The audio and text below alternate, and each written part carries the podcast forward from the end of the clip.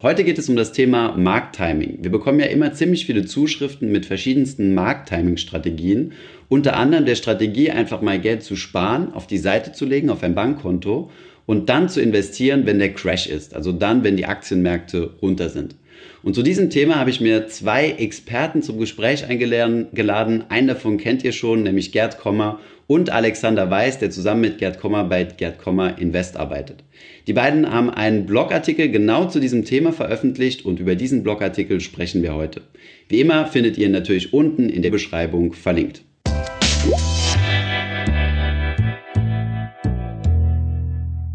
Steigen wir doch direkt ein ins Gespräch. Alexander, warum können wir nicht einfach auf den Crash warten, unser Geld auf die Seite legen und dann investieren, wenn die Kurse sowieso im Keller sind?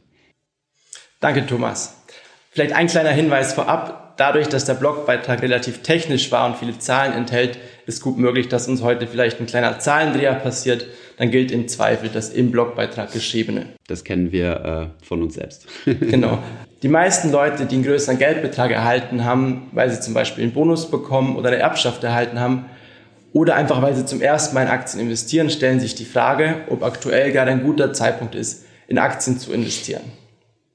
Das kann deshalb sein, weil die Märkte gerade ein paar Jahre gestiegen sind, was aktuell der Fall ist, und die Leute dann glauben, in den überteuerten Markt reinzukaufen und dann Angst haben, dass morgen der große Crash kommt, oder umgekehrt, dass gerade Crash angesagt war und die Leute Angst haben, in ein fallendes Messer zu greifen. Die Frage ist, was kann man dagegen tun oder kann man überhaupt irgendwas dagegen tun? Der gängigste Lösungsversuch ist es, Market Timing zu betreiben. Market Timing ist eine Form des aktiven Investierens, bei der versucht wird, immer dann in Aktien einzusteigen, wenn der Markt am Boden ist, und immer dann, wenn der Markt an der Decke ist, rauszugehen und den Crash von der Seitenlinie zu beobachten. Wenn das funktioniert, können damit sehr hohe Renditen erzielt werden. Doch kann das zuverlässig funktionieren? Die kurze Antwort auf diese Frage ist nein. Das funktioniert nicht zuverlässig, und mit der Meinung bin ich auch nicht allein. Zu der Frage gibt es aber tausende wissenschaftliche Studien, die sehr starke Evidenz dafür liefern, dass das nicht zuverlässig möglich ist. Das dürfte den meisten Lesern unseres Blogs oder auch von den Büchern von Gerd inzwischen bewusst sein. Doch haben wir immer wieder die Frage gehört, ob es nicht Sinn machen könnte, zumindest den Einstiegszeitpunkt in den Markt zu timen. Das heißt, einfach zu warten, bis der Markt um einen bestimmten Prozentsatz eingebrochen ist und erst dann Aktien zu kaufen, weil man dann günstiger einsteigen kann. Was es damit auf sich hat, wird euch Gerd nun erklären. Vielen Dank, Alexander. Also sozusagen erstmal in der vereinfachten Version Verlustschwellen-Timing. Wir reden über Verlustschwellen-Timing. So nennen wir jetzt einfach mal diese Market-Timing-Variante. Ich illustriere das am Beispiel des DAX. DAX ist vielleicht kein optimaler Index im Sinne von Assetklasse für einen passiven Anleger, weil er einfach viel zu eng ist und zu schlecht diversifiziert. Aber den DAX kennt jeder und deswegen benutze ich ihn als zur Illustration als Beispiel. Der DAX steht heute Ende Januar 2020 auf ungefähr 13.300 Punkten, und jetzt könnte ein Privatanleger sagen, ich bin nervös, alle Welt redet von einem heiß gelaufenen Markt, es gibt Crashbücher und so weiter. Ich möchte jetzt einfach nicht investieren und dann vielleicht das Pech haben, dass kurz nachdem ich in den Markt reingegangen bin, ein starker Einbruch, Absturz oder Crash kommt. Also heute steht der Markt bei 13.300, der DAX jetzt an dem Beispiel. Ich werde erst einsteigen, wenn er, wie Alexander vorhin geschildert hat, um einen bestimmten Prozentsatz eingebrochen ist. 30%, sagen wir mal. Das wären jetzt auf den DAX bezogen heute ungefähr 4.000 Punkte. Und dann würde ich mir vornehmen, bei 9.300 Punkten in den DAX einzusteigen mit meinem geerbten Vermögen, oder ich habe gerade im Lotto gewonnen, oder das, was ich in den letzten 2 Jahren angespart habe. Ne? Diese Verlustschwellen-Timing-Strategie kann man kontrastieren mit sofort investieren und dann danach einfach weitermachen im Sinne von Buy and Hold. Also nach dem Investieren ist unsere Verlustschwellen-Timing-Strategie und das Gegenteil sozusagen, die sofort alles investieren, sofort in den Markt reingehen, sind die beiden Strategien gleich, weil wir dann einfach für die restliche Betrachtungsperiode, ob die 1 Jahr ist oder 20 oder 30 oder 40 Jahre, nur noch Buy and Hold machen. Der Charme dieser Verlustschwellen Strategie, also als einer speziellen Form des Market Timing, ist, dass sie relativ einfach ist. Also sie setzt zum Beispiel keine Kenntnis von Bewertungskennzahlen, KGV und so weiter voraus. Bewertungen sind erstens mal schwieriger zu bekommen. Wenn man sie nachrechnen will, ist alles viel schwieriger. Diese Art von Verlustschwellen-Timing ist alles in allem eine sehr einfache Market-Timing-Strategie. Im Grunde genommen gibt es eigentlich nur zwei Ergebnisse, wenn ich ein bisschen vereinfachen darf, für dieses Verlustschwellen-Timing. Wieder zurück zu unserem Beispiel mit dem DAX. Irgendwann mal könnte der DAX tatsächlich um 4.000 Punkte auf 9.300 Punkte oder, ja, ich muss sagen, auf 9.300 Punkte gefallen sein. Dann gehe ich rein in den Markt. Und wenn das der Fall ist, habe ich mit mathematischer Notwendigkeit eine höhere Rendite als der alternative Sofortinvestierer. Es könnte aber auch das zweite mögliche Ergebnis eintreten, nämlich dass der DAX nie auf 9.300 Punkte fällt. Ne? Wir wissen ja alle, dass Aktienmärkte langfristig steigen, ne? Und nominal kann man so ungefähr sagen, ist die durchschnittliche langfristige Rendite irgendwo bei 8%, je nach Zeitperiode, jetzt sagen wir mal 8%. Und wenn der DAX in den ersten 4-5 Jahren in unserem Beispiel diese 8% oder vielleicht sogar auch etwas mehr macht im Durchschnitt und dann erst zum Beispiel 4.000 Punkte einbricht, dann wird er ja trotzdem nicht auf 9.300 Punkte fallen und dementsprechend die von mir definierte Verlustschwelle gar nicht erreichen, gar nicht reißen. Und das könnte sich so fortsetzen und im Ergebnis würde ich nie investieren, würde ich nie in den Markt reingehen und eigentlich mein Geld immer nur im Geldmarkt, zum Beispiel auf einem ertragslosen Bankkonto liegen lassen. Und in diesem prinzipiell zweiten alternativen Ergebnis ist natürlich dieses Verlustschwellen-Timing kontraproduktiv, weil ich einfach eine viel, viel schlechtere Rendite erziele, als wenn die Verlustschwelle gerissen worden wäre. So, ich habe das jetzt mal abstrakt und schön generell und allgemein formuliert anhand eines Beispiels. Da gibt es aber noch eine Menge Details, die wichtig sind und die wird Alexander jetzt erläutern. Danke, Gerd. Wir haben eine kleine Excel-Berechnung angestellt, in der wir die Verlustschwellen-Timing-Strategie anhand des Weltaktienmarkts einem Backtest unterzogen haben. Wie wir den Weltaktienmarkt, also anhand welcher Indizes wir den Weltaktienmarkt definiert haben, das könnt ihr in unserem Blogbeitrag nachlesen. So ganz konkret haben wir für den Zeitraum von 1970 bis 2018 jeden Teilzeitraum untersucht und geschaut, ob die Verlustschwellenstrategie für verschiedene Verlustschwellen aufgegangen wäre. Wir haben uns Verlustschwellen von 5 bis 50% in 5% Schritten angeguckt. Also um das mal an einem ganz konkreten Beispiel zu illustrieren, wir haben eine 5%ige Verlustschwelle definiert. Das heißt, angenommen, unser Weltaktienmarkt steht am Anfang bei 100 Punkten, dann würde der Verlustschwellentimer investieren, sobald der Markt auf 95 oder tiefer fällt. Das heißt, wir haben uns angeguckt, den Zeitraum von Januar 1970 bis Dezember 2018 und uns die Frage gestellt, ist die Verlustschwelle von 5% hier jemals gerissen? Diese Frage kann man nur mit Ja oder Nein beantworten und diese Antwort haben wir uns dann notiert, oder Excel in dem Fall. Dasselbe Experiment haben wir dann wiederholt für den Zeitraum von Februar 1970 bis Dezember 2018 und auch hier wieder die Antwort notiert. Und das haben wir so lange gemacht, bis wir bei Dezember 2018 angekommen sind.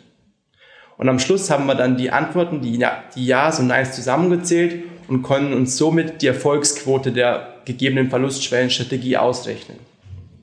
Dasselbe haben wir dann wiederholt für die 9 anderen Verlustschwellen, also 10%, 15% und so weiter bis 50%. Und das Ergebnis dieses kleinen Experiments haben wir dann in einer Grafik für euch veranschaulicht. In der X-Achse, also der horizontalen Achse, seht ihr die verschiedenen Verlustschwellen von links 5% bis ganz rechts 50%. In der linken vertikalen Achse, also der Y-Achse in blau, seht ihr die Erfolgsquote der verschiedenen Verlustschwellenstrategie, während ihr in der zweiten Y-Achse rechts in Rot die Outperformance seht der gegebenen Strategie, falls die Verlustschwelle gerissen ist. Und das ist auch ganz wichtig. Also die Outperformance wurde nur dann erzielt, wenn die Verlustschwelle auch wirklich gerissen ist. Ganz wichtig anzumerken, der Buy-and-Hold-Anleger hätte über diesen Zeitraum im Durchschnitt eine Rendite von 7,5% erzielen können, während der Verlustschwellentimer, der noch nicht investiert ist, oder der Verlustschwellentimer, der nie investiert hat, annahmegemäß in Cash oder kurzfristige Anleihen investiert war und damit 3% verdient hat pro Jahr. Das mag einigen von euch vielleicht etwas hoch anmuten, weil die Zinsen heute bekanntlich bei Null stehen oder sogar leicht negativ sind. Über diesen Zeitraum wäre es aber möglich gewesen und wir möchten hier einen fairen Vergleich anstellen. Was lässt sich nun hier ablesen? Zwei Dinge waren wenig überraschend. Einerseits, dass die Erfolgsquote der verschiedenen Strategien mit zunehmender Verlustschwelle abnehmen. Das heißt, je weiter ihr auf der Grafik von links nach rechts geht, desto kleiner werden die blauen Balken der Erfolgsquote der Verlustschwellenstrategie. Und umgekehrt, je weiter ihr nach rechts wandert, also je höher die Verlustschwelle angesetzt wird, desto höher ist auch die entsprechende Outperformance, die damit erzielbar gewesen wäre, falls die Verlustschwelle gerissen ist. Ja, das ist wenig überraschend, weil es zu erwarten war. Zwei Dinge sind uns aber aufgefallen und haben uns tatsächlich sehr stark überrascht. Einerseits war mit niedrigen Verlustschwellen sehr wenig mehr Rendite gegenüber dem Buy-and-Hold-Anleger zu verdienen, auch dann, wenn die Verlustschwelle gerissen ist. Also am Beispiel der 5%igen Verlustschwelle ganz links seht ihr, dass bei funktionierender Strategie nur 0,2% im Jahr mehr hätten verdient werden können als mit einfachem Buy-and-Hold. Und zweitens, die Wahrscheinlichkeit oder die Erfolgsquote der verschiedenen Strategien, insbesondere bei niedrigen Verlustschwellen, war überraschend niedrig, also sehr weit unter 100%. Um beim Beispiel der 5%igen Verlustschwelle zu bleiben, die Erfolgsquote lag bei 62%, das heißt, in über einem Drittel der Fälle hätte der Anleger gar nie in Aktien investiert und wäre über diese 49 Jahre immer in Cash geblieben und hätte nur 3% verdient. Was machen wir nun mit diesem Ergebnis? Wir haben für die 10 Verlustschwellen eine durchschnittliche Rendite berechnet. Das heißt, jetzt am Beispiel der 30%igen Verlustschwelle, die eine Erfolgsquote von 22% hatte, haben wir uns ausgerechnet. Also die Wahrscheinlichkeit ist, dass die Verlustschwelle gerissen ist, 22%, multipliziert mit der entsprechenden Performance, das wäre 8,8% gewesen. Und darauf haben wir die Wahrscheinlichkeit addiert, dass die Verlustschwelle nicht gerissen wäre. Also 78% multipliziert mit den 3% Rendite, die man dann mit Cash hätte verdienen können. Und das führt zu einer Rendite von durchschnittlich 4,2%. Und das ist deutlich niedriger, als man mit Buy-and-Hold verdienen hätte können, nämlich 7,5%. Und diese durchschnittliche Rendite haben wir uns jetzt für alle 10 Verlustschwellen ausgerechnet und kommen zum Ergebnis, dass die in allen Fällen unter 7,5% liegt. Das heißt, mit Buy-and-Hold hätte man in jedem Fall mehr Geld verdienen können. Und das ist auch die Quintessenz unseres Beitrags. Das bedeutet, direkt investieren, nicht warten auf den Crash. Genau, ja. Ganz richtig, Thomas. Also über die letzten 49 Jahre wäre man immer besser gefahren, also im Durchschnitt immer besser gefahren, wenn man sein Geld gleich investiert hätte und nicht Verlustschwellentiming betrieben hat. Und okay. Eine kurze Zwischenfrage. Auf was bezieht sich die Verlustschwelle? Also immer auf den letzten Höchststand? Oder? Weil jetzt, wenn wir auf das DAX-Beispiel von Gerd zurückkommen, werden die 30%, wachsen die dann weiter mit dem DAX? Oder ist das einfach nur von heute an setze ich mir die 30% und warte, bis die unterschritten werden? Genau, also ab dem Zeitpunkt, wo ich mit der Strategie beginne, setze ich mir die Verlustschwelle. Also wenn ich im Januar 1970 beginne, ist auch der Stand des DAXes im Januar 1970 meine Verlustschwelle.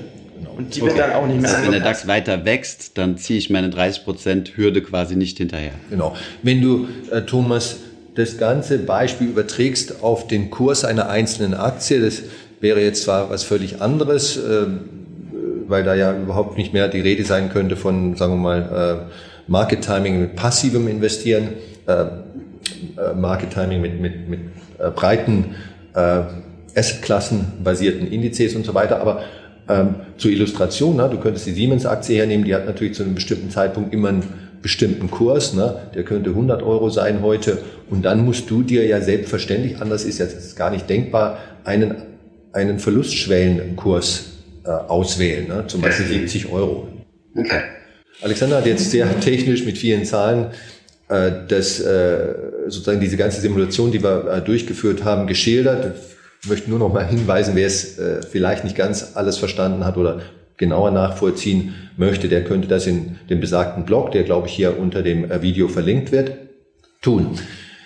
Jetzt noch 2, 3 andere Argumente, die nicht direkt mit den Zahlenergebnissen zu tun haben, aber auch relevant sind in diesem Kontext. Also diese Verlustschwellentiming-Strategie ist erstmal arbeitsintensiver. Das spricht auch für sie. Ne? Ich muss den Markt sehr intensiv monitoren, beobachten und ich muss dann sofort investieren. Also einfach grundsätzlich mehr Arbeit.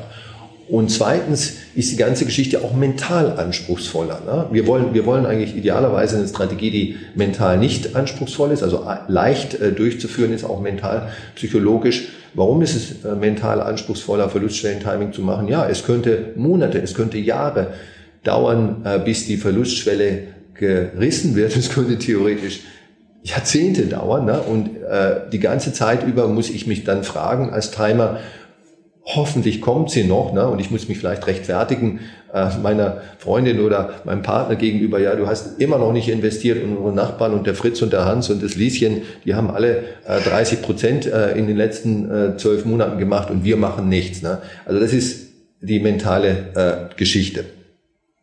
So, ich fasse jetzt eigentlich ganz schnell nochmal zusammen. Häufigkeitsgewichtet führt diese Verlustschwellen-Timing-Strategie zu einem schlechteren durchschnittlichen Ergebnis. Für nennenswerte, das ist das erste Hauptergebnis, für nennenswerte Verlustschwellen werde ich in weniger als der Hälfte der Fälle überhaupt einsteigen in den Markt, ne? Und damit sozusagen ganz dick verlieren, weil ich immer in Cash bleibe. Insgesamt könnte man deswegen sagen, Verlustschwellentiming klingt in der Theorie gut. Das sieht man ja auch in vielen Internetbeiträgen und teilweise auch in Büchern, funktioniert aber in der Praxis letztlich nicht zuverlässig. Eine Ausnahme könnte